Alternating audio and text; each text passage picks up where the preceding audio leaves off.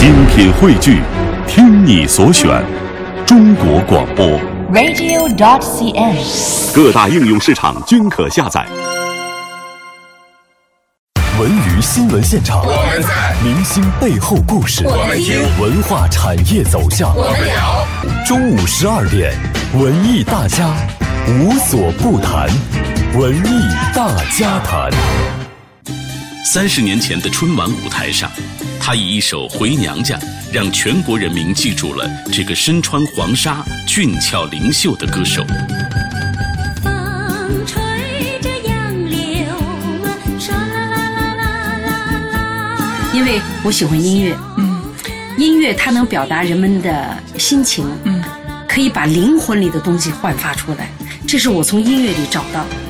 他成为了八十年代家喻户晓的明星，东方歌舞团的当家花旦，能够用几十种语言演唱各国歌曲。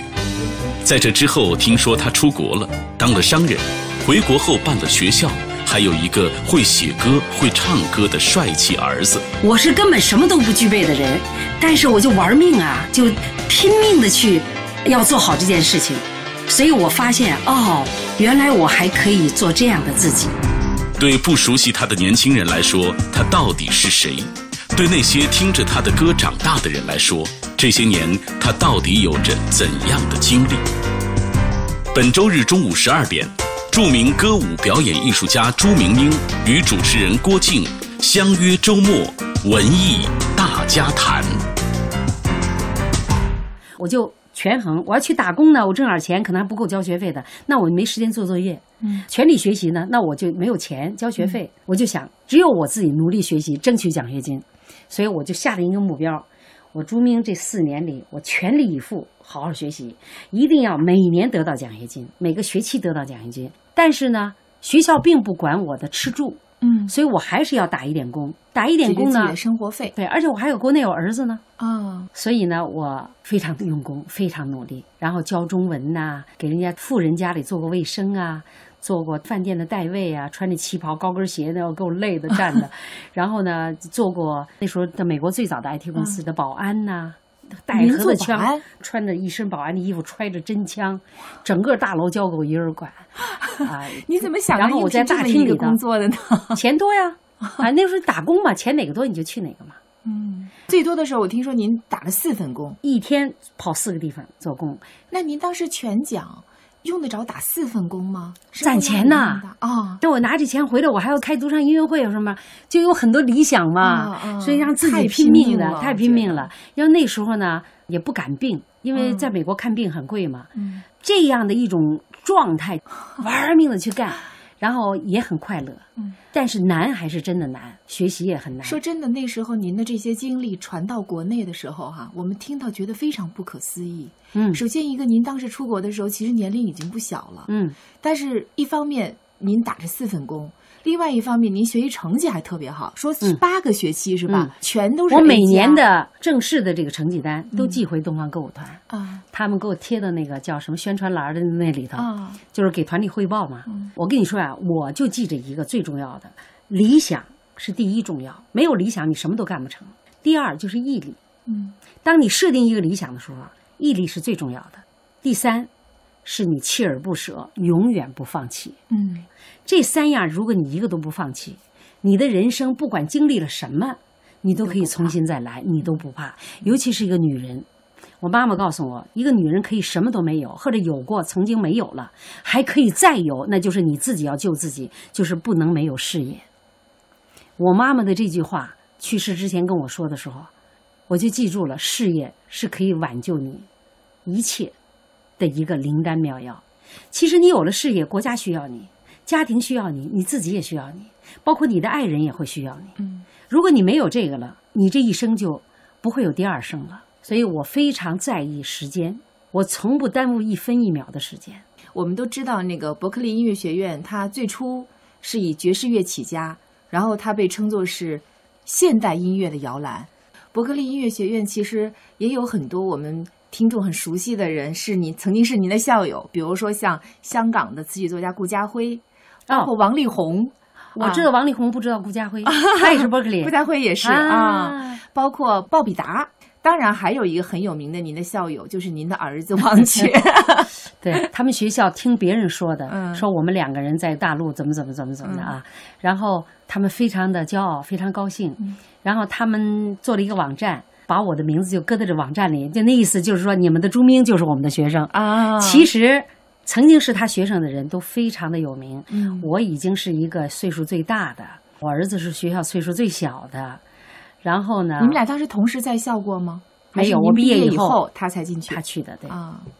啊。但是我很好奇一点哈，您刚才讲到您在那儿学的那么拼命，然后从这样一个学现代音乐的学校毕业，可是之后您却进了一个很有名的一个自动化控制的公司，对。去做了企业家，，对，当然它的起因是一个巧合，很偶然。是一个偶然，但是呢，它的必然性在于，就是文化它有两个属性，一个是文化，嗯。事业的，嗯，人们生活需求的，一个是把文化当成一种 business 来做，所以我就想，这个中国不知道，我一定让他怎么养活自己，他不让国家背这么大的包袱。我这个立志立的是很早，我刚一到美国没多久，我就知道了，迟早中国会走这条道，但是什么时候我不知道，我以为会很漫长。然后呢，我就想，我必须跟美国人学做生意，因为美国人的生意是相通的，你不管做什么，它都是相通的。嗯那您进那个企业，实际上就是为了学管理、实际上为了学美国人怎么样做生意，做生意。对，啊就这么简单。怎么做生意？什么是 business？然后马上呢，就有这个公司来聘我。毕业以后就聘了您。对，还没毕业呢，啊就聘了我。一对儿美国夫妇，嗯，他们就是跟尼克松访问中国的，对中国很友好，嗯很了解中国。我就见了他，他们就很喜欢我，说你来在我们这当大使吧，我们做的任何中国的事情都要让你来看一看，就给了我七万美金一年的年薪。嗯那你的日子就跟打工的时候不一样了。那我把这钱也攒起来了，然后把儿子接来了。儿子呢也最后在这学校第一年我给他付钱，然后他后的都是凭他的成绩也拿了奖学金，他拿了那三年半的奖学金，七个学期的，所以我们俩都很受益。您现在收听的是周日中午十二点《文艺大家谈》，主播郭靖。一九八五年出国，回国是95年一九九五年。我选了同月同日，我要结束整整十年，因为这十年在我一生当中说是绝对太值得的，每天都有收获的十年。所以当我回来的时候也很契机，就是张朝阳，嗯他跟我儿子是一个 roommate，我走了以后他们俩住一起。张朝阳跟我儿子说：“哎呀，我遇到了好莱坞的人，他们希望找一个人能够回中国，还懂艺术，在美国受过教育，还能说英文，什么什么说了很多，还能懂得做生意。说上哪儿找啊？后来呢，我儿子说说，哎，我妈可以呀、他说对呀、你妈可以，就把这件事儿跟我说了。就是让你引进这些不是，是我们要合作一个公司，啊他们想进入中国的电影市场。啊那多早？那是九五年嘛，很早。结果我们一做，一发不可收拾，做的特别好。嗯，做影视，您原来一直在舞台上，但是现在但是那个时候呢，我们国内的舞台我没有办法去唱美国歌，我要再唱还是唱《回娘家》，而且我刚刚从国内回去，唱了全中国的，从南走到北，一直到了大庆都。嗯，那时候啊观众还是希望您唱还是每次我唱美国，我大家很礼貌的鼓掌，但是回娘家还是最热烈的。所以中国当时的那个环境和舞台和审美和当时的文艺界的情况，不会给我一个很恰如其分，像现在一样让我展现一下美国的东西。所以我就没有一直在那样唱。那时候已经走穴，可以赚钱，可是我看到观众并不是很欣赏纯美国的这样的东西，所以我自己自动我就拉下了这个门。然后您在那边也能找到成就感，所以就又全身心投入到我觉得我要挑战自己。我回来的时候已经四十多了，嗯，因为舞台是有年限的。我过去小的时候，我看那些老演员，我就说，等我老了，我一定不能像你们一样扒着舞台不下去。我就有很强烈的那种意识，所以我现在年纪大了，不可能再恢复当时那个环境。这样呢，我就开始做起了影视，然后做的特别的成功。嗯，因为我给所有的台的节目都是免费的。但是我们是从广告里挣来的钱，广告又很感谢我们，因为我们要价是最低的。嗯，那我们又让好的一个营销对，然后我们又让制作公司，又让什么，让所有人都富裕起来了。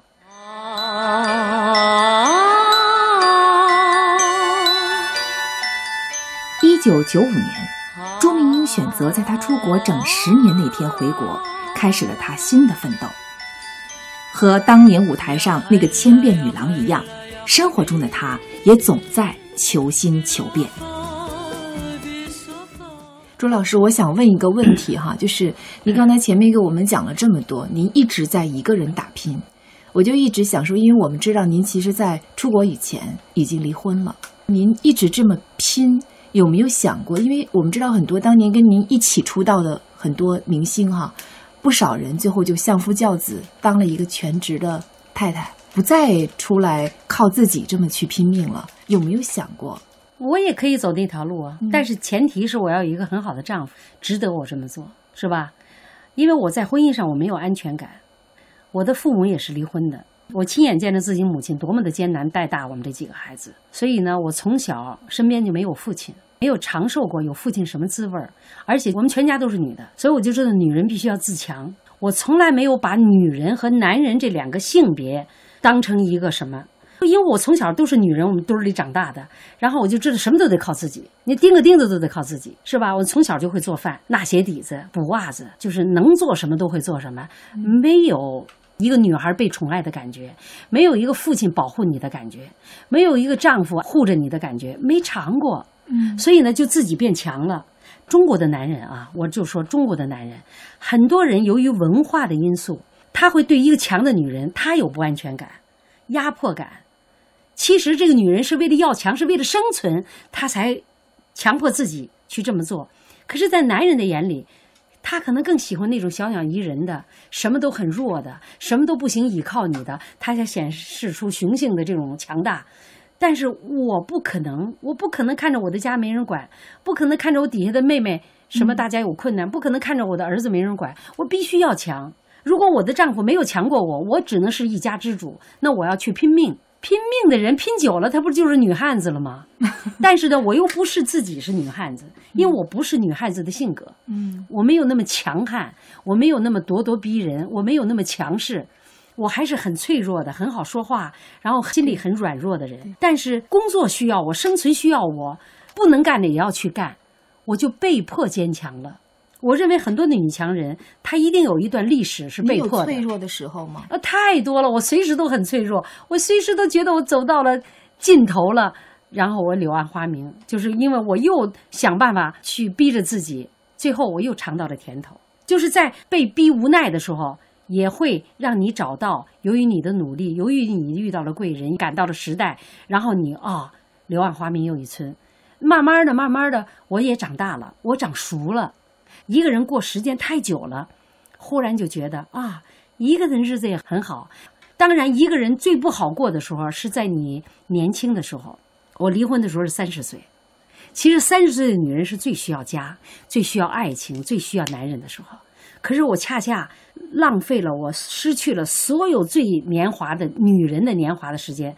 可是我当时在美国就想，我去美国的时候，我就问我自己：我的爱情在这里吗？嗯，我未来的家庭在这里吗？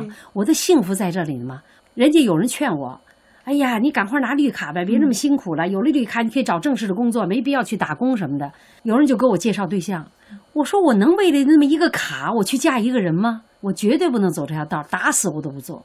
嗯就像我是通过您认识您的儿子王爵一样，我们现在很多年轻人哈是通过先认识王爵，然后知道您的。就像您刚才讲的这样，比如说我们今天这位摄像师哈，八零后吧，是吧？八零后的年轻人，呃，前几天跟我讲，因为知道我们要采访您，说，哎，我特别喜欢王爵，喜欢听他当年那个《明天》，但是大家很奇怪，就是。好像应该是二零零三年是吧？王爵横扫了这个国内很多音乐大奖之后，好像就销声匿迹了。所以，能不能满足一下我们这儿的王爵迷，告诉大家王爵最近在干什么呢？王爵是一个对音乐非常有感觉的人，他创造的东西吧，有他自己的东西在里面，而且我看到他创作的过程，我觉得他是在用心做。他在家里设了一个录音棚，他在家里完成了所有的这些录像录音。啊，因为那个时候呢，我正在做生意，所以我把更多的资金都投到我这里了，给他投的也很少。嗯，但是我投了，最终下来我们投了钱非常高，可是呢，我们俩都看到了没有回来的钱。嗯，因为什么呢？因为盗版太厉害了对。这件事儿是我们俩是伤了心了。不是伤了心了，就是疏忽了，哦，疏忽了中国当时的市场状况，就什么东西一好听就被盗。嗯嗯，后来呢，他实在忍不住了，他说我们得起诉这个事儿。结果呢，法院说你要把你所有盗版每一个盗版要拿回五千张来，嗯，证明它是盗版。完成了以 后呢，赔不了你什么钱，你都赢了。嗯为什么呢？因为当时要参考市场的赔款。我儿子当时在这一点上非常受打击，也挺伤心的。他说：“那这样吧，我们做唱片公司，我们自己了，自己弄。”结果一做唱片公司呢，你又发现你要有录音棚 投资啊，你要有包装啊，你要给他做 MTV 啊，你要做宣传，忽然越带越多，越带越多，他也越做越大。当时我又忽视了一个情况，没有对文化产业投资的专项资金，没有政府支持，嗯，没有投资者认同。总之来说吧，就是我们在不恰当的时间做了不恰当的事情。嗯，正是这样的经历，让我们了解了应该在中国这个文化市场上我们应该怎么做。现在我们就明白了。嗯，包括我们做学校，非常的辛苦，嗯。是我一生中最辛苦的地儿。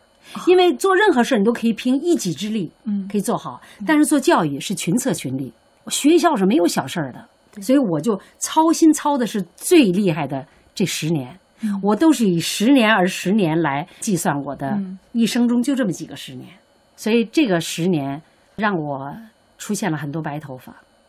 在中国这办学的十年，我上了一个教育的大学，我认为对我非常的值得。你看，您总是能够把生活当中遇到的这些磨难哈变成正能量。就这几年还经常在这个电视的一些选秀节目当中看到您，您是作为评委。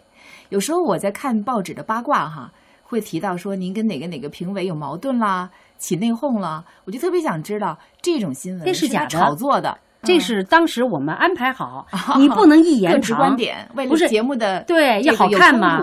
那您怎么看现在这么多的电视选秀节目呢？我也经常被请去参加。我觉得又从几个点上看：第一，要鼓励这个新生事物；第二呢，要考虑到这些人的不容易。你看这孩子，忽然你发现他没自信，你就不能再说刺激他的话了，别让他从此就拍了。那你要考虑到跟他怎么说这个话，那你要考虑到我这么说是不是公平？嗯，我这个话说的准不准？这个评判的人，因为你有引导作用，你的责任很大。虽然您刚才讲到说，嗯、您总是没有安全感，但是我恰恰觉得您是一个特别自信的人。因为翻看您的履历哈，我觉得您的人生跨度特别大。虽然您说您一直在艺术的道路上，但是实际上您看，您从艺术家后来变成了企业家，而且最初可能是一个大家眼里的一个民族传统的民歌手，但是到美国去学了现代音乐，包括现在从原来台上的明星变成了艺术学校的校长，我觉得好像很多职业您都尝试过，人生的角色特别多，而且经历丰富多彩。所以我感觉就是第一得自信，才敢这么进行人生的转换哈。但还有一个就是，我觉得您好像一直都不服输，所以不仅仅是这种不安全感，包括对自己的挑战和对自己的那种自信。有没有人这么来跟您聊过？啊、自信呢，倒不敢说。嗯曾经唱歌的时候很有自信，我当时在台上，我就相信，不管今天我跟谁在一个舞台上，我都敢保证我的掌声是最热烈的。我不管唱什么歌，我都相信别人一定会爱听的。这个时候真的是很自信。嗯但是其他的时候呢，我更多的是希望、渴望去做一件什么事儿。我只要认准了一条道儿，然后我一旦定下来了，我从来没有后悔过，而且没有中途停顿过，直到把这个事做成功了了为止。我心里没有太多的杂念，而且不是患得患失的人，嗯相对是一个比较单纯的人。当我努力的时候，我愿意拼了命去做，不给自己留任何后路，不留余地，从来不原谅自己，对自己特别的狠。在相当长的几十年当中，就是这种性格和不服输和好强和要改变命运的这样的动力，就像井喷一样，你压力压得很大，它就喷得很高。嗯我现在都不能想象那么多那么多的不可思议的故事，我是怎么走过来的对。可是当时不觉得怎么的，而且呢，越战越勇，所以我觉得人的潜力其实是很大的，嗯但是目标一定要对。其实每个人都很能干，嗯只是他没有看重自己这一点，他没挖掘，因为他没相信自己。嗯所以呢，他也没设定那么高的目标，他可能就埋没了。我是根本什么都不具备的人，但是我就玩命啊，就拼命的去要做好这件事情。所以我发现，哦，原来我还可以做这样的自己。嗯，我觉得您这番话肯定已经给我们收音机前的很多听众一些启发了。人生就是这样，它其实是很多种因素融合在一起，才能发生现在我们看到的这样的化学反应。我感觉您的人生经历虽然非常的丰富，但是其实有一个东西一直都没有变，就是活得真实，然后活得执着。说的对，我活得挺真实的，我也不作假。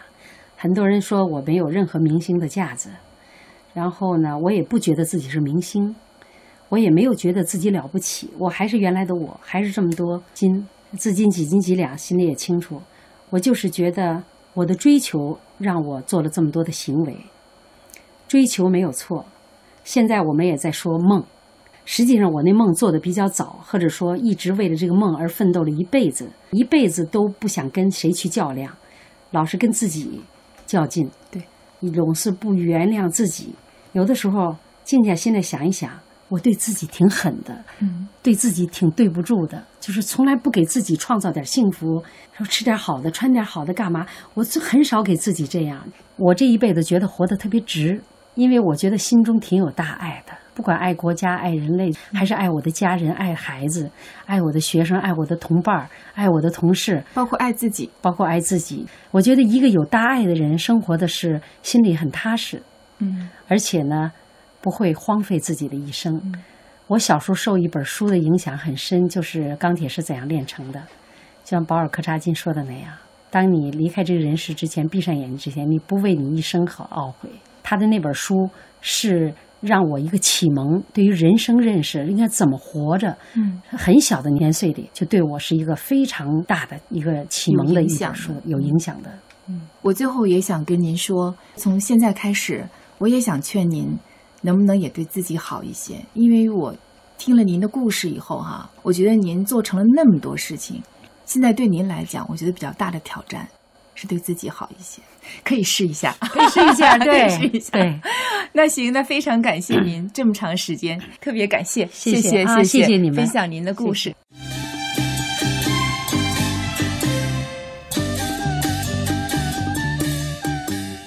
在很多人眼里，朱明英是那种快人快语、开朗耿直的人。他永不服输、自我挑战的个性，让他经历了人生的风风雨雨，也成就了他精彩纷呈的艺术人生。他说：“我已从艺五十一年，时代心境变化太大了，但只有我对艺术的热爱从来没有变过。”无论这位过去舞台上的千面女郎如何在生活中变换着自己的身份，她的内心深处自始至终从未发生过改变，那就是做真实的自己，尽最大努力去追求最完美的人生。胭脂和香粉她的脸上擦，左手一只鸡，右手一只鸭，身上还背着一个胖娃娃呀，咿呀一得儿喂。好，感谢各位收听今天的节目，希望我们下一次再会。咿